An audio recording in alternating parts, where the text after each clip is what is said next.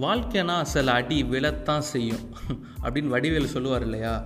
ஆனால் அது அப்போ அந்த டைலாக் கேட்கும் போது காமெடியாக இருந்தாலும் அதுக்குள்ளே நிறையா உள் அர்த்தங்கள் இருக்கும். ஏன்னா நிறைய பேர் வாழ்க்கையில் மரண அடிகள் அப்படின்னு நிறையா விழும் அப்படி மரண அடி சூசைடல் தாட்ஸ் இதெல்லாம் தாண்டி ஜெயிச்ச ஒரு ரியல் சிங்கப்பெண்ணை பற்றி தான் இந்த ஆடியோவில் நீங்கள் கேட்க போகிறீங்க என் மக்களுக்கு வணக்கம். சம்பவம் பை அஸ்வர் கேட்டுக்கிட்டு இருக்கீங்க. ஓப்ரா வின்ஃப்ரே அப்படிங்கிற ஒரு அமெரிக்க பெண்மணி. அதாவது முடி தான் அவங்க அப்பா. அதாவது சமையல் செய்கிறவங்க வீட்டு வேலை செய்கிறவங்க தான் அவங்க அம்மா. அவங்களுக்கு கல்யாணம் ஆகிறதுக்கு முன்னாடியே பிறந்தவங்க தான் ஓப்ரா வின்ஃப்ரே. ஸோ வந்து அப்போவே நிறைய கஷ்டங்களை அனுபவிச்சிருக்காங்க. ஏன்னா அவ்வளோ பெருசாக ஒன்றும் வருமானம் கிடையாது. இப்படி அவங்க அப்பாவுக்கும் அம்மாவுக்கும் நிறைய சண்டைகள் வந்து பிரிஞ்சு போயிடுறாங்க. ஸோ வந்து அம்மாவோட வளர்ப்பில் தான் வளர்கிறாங்க அப்போ வீட்டு வேலை செய்யும்போது அம்மா வந்து இவங்களை கூட்டு போயிடுவாங்களாம் அப்போ நிறையா அவங்க நெருங்கின சொந்தக்காரங்களாலேயே மாமா கசின் தோட்டக்காரங்களாலேயே அந்த சின்ன வயசுலேயே பாலியல் தொந்தரவு நிறைய அவங்களுக்கு கொடுத்துருக்காங்க ரேப் பண்ணப்பட்டிருக்காங்க. இதன் காரணமாக பதினாலு வயசில் ப்ரெக்னெண்ட்டும் ஆகிடுறாங்க இது தெரிஞ்சவங்க அம்மா வந்து நீ என் பொண்ணே இல்லை அப்படின்னு சொல்லி திட்டி வெளியே அனுப்பிச்சிடுறாங்க கையில் வேறு ஒரு குழந்த இருக்குது இவங்க அம்மா வேறு திட்டி அனுப்பிச்சிட்டாங்க இவங்களுக்கு எங்கே போகனே தெரியல. கொஞ்ச நாள் என்ன ஆச்சுன்னா இந்த குழந்தைங்க இறந்து போயிடுது ஸோ வேறு வழி இல்லாமல் ஓப்ரா வின்ஃப்ரே வந்து அவங்க அப்பாட்டே போய் இருக்கிறாங்க. அப்போ வந்து அப்பா சொல்கிறாரு நீ வந்து வாழ்க்கையில் கொடுத்த முதல் சான்ஸை மிஸ் பண்ணிட்ட. ரெண்டாவது சான்ஸை மிஸ் பண்ணிடாத அப்படின்னு சொல்லிட்டு நீ என்ன பண்ணுவியோ ஏது பண்ணியோ எனக்கு தெரியாது. டெய்லி புக்ஸ் படிக்கணும். அதிலிருந்து ஒரு நாலு வேர்டு இல்லை நாலு சென்டென்ஸ் எனக்கு வந்து சொல்லணும். புதுசாக கற்றுக்கணும் அப்படின்னு சொல்கிறோன்னே இவங்க வேண்டா வெறுப்பாக கற்றுக்க ஆரம்பிக்கிறாங்க. அப்படியே வேண்டா வெறுப்பாக கற்றுக்க ஆரம்பித்தாலும் ஒரு கட்டத்துக்கு மேலே இவங்களுக்கு வந்து அந்த புக் மேலே நிறைய ஆர்வம் வந்து நிறைய வேர்ட்ஸ் கற்றுக்க ஆரம்பிக்கிறாங்க. பிடிச்சிருது. ஸோ வந்து இந்த இன்ட்ரெஸ்ட் காரணமாக சர்ச்சில் பேசுகிறாங்க டிவியில் பேசுகிறாங்க ஒரு கட்டத்தில் டிவி ஆங்கராகவும் வாய்ப்பு கிடைக்கிது வேலை கிடைச்சது போயிடுறாங்க. அப்போது என்ன ஒரு அட்டினா இவங்களுக்கு வந்து இவங்க இயல்பாக இருக்கிறாங்க. அதாவது ஏதாவது ஒரு சோகமான நியூஸை வாசிக்கனாலும் இவங்க அப்படியே அழுதுருவாங்களாம் அது மாதிரி ஏதாவது நார்மலாக கொஞ்சம் ஃபன்னான நியூஸ் ஏதாவது சொன்னால் அப்படியே சிரிச்சிருவாங்களாம் இப்படி இருந்தால் எப்படி டிவியில் வேலைக்கு வச்சுருப்பாங்க? டிவியில் நீங்களே பார்த்துருப்பீங்க. சிரிப்பே வரனாலும் சிரிக்கணும் அழுகையே வரலனாலும் அழுகணும் டிஆர்பி காண்டி. ஸோ இவங்க இயல்பாக இருக்கிறத பார்த்துட்டு டிவி சேனலில் பிடிக்க மாட்டேங்குது. ஸோ எட்டு மாதத்தில் அடித்து வெளியே துரத்தி விட்டுறாங்க.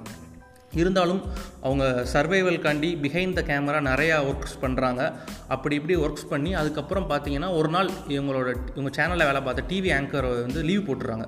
ஸோ வந்து வேறு வழி இல்லாமல் இவங்களே ஹோஸ்ட் பண்ணுறாங்க அப்போ இவங்க எப்படி முந்தி இயல்பாக இருந்தாங்களோ அதே மாதிரியே இயல்பாகவே இருக்கிறாங்க. சிரிக்க வேண்டிய நிகழ்வு வந்தால் சிரிக்கிறாங்க அழுக வேண்டிய நிகழ்வு வந்து அப்படியே அழுகிறாங்க. இதை பார்த்துட்டு மக்களுக்கு ரொம்ப பிடிச்சி போயிடுது. டிஆர்பி வந்து எகிரிடுது. எந்த சேனல் அவங்கள வந்து வெளியே அனுப்பிச்சாங்களோ அந்த சேனல் டிஆர்பியே வேறு லெவலில் தூக்கி சாப்பிட்ருது ஸோ இவங்களே நிறையா ஷோஸ் ஆங்கர் நிறைய டிவி ஷோஸ்லாம் பண்ணுறாங்க இன்றைக்கி தமிழில் பண்ணுற பாதி ஷோ வந்து இவங்ககிட்ட இருந்து எடுக்கப்பட்டது தான் அது இன்ஸ்பைரிங்கும் சொல்லலாம் காஃபியும் சொல்லலாம். காஃபி வித் டிடி ஆகட்டும் காஃபி வித் அணு ஆகட்டும் சத்தியமேவ ஜெயதின் அமீர் கான் ஒரு ஷோ பண்ணார் இல்லையா விஜய் டிவியில் அது அதுக்கப்புறம் விஜய் சேதுபதி கூட சன் டிவியில் ஒரு ஷோ பண்ணார். வணக்கம் தமிழா அப்படின்ட்டு நிறையா ஷோஸ் வந்து இவங்ககிட்ட இருந்து எடுக்கப்பட்டது தான் இப்போ இன்றைக்கி அவங்களோட சொத்து மதிப்பு பார்த்திங்கன்னா இருபதாயிரம் கோடி.